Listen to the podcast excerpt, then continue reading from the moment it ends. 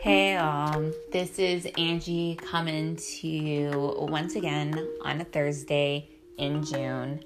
I just realized that a few weeks have gone by since the last time I posted a podcast.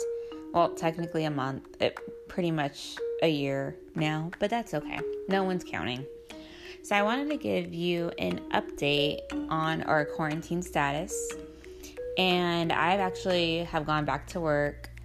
Kona, um, my daughter, who happens to be a dog, she is experiencing some signs of separation anxiety. But to be fair, I am also experiencing symptoms. Like, I have to drink two cups of coffee. Uh, for her, um, you know, she actually decided to express her anxiety, you know, with a cute little thing, which is ripping up the whole carpet. So I don't, I don't know what to do, but I guess I always wanted wood floors. Also, my apartment complex does not know that I have her. yeah, I'm not gonna pay. I'm not gonna pay fifty dollars a month. And there she is. She's playing with her toy right now.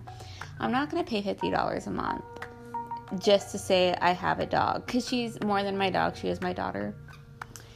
And I guess we'll figure it out. And I hope that they never see the carpet that's missing. But that's how we've been handling the end of this quarantine. And it's also kind of weird to think of it as being an end because the COVID 19 did not just miraculously disappear. So I am expecting a second wave and I do not know how to surf. So this is going to be quite an adventure. Okay, um, Kona is doing some more house renovations in the worst way right now. So I have to go, but I just wanted to give you all an update. Thank you so much for tuning in. Bye.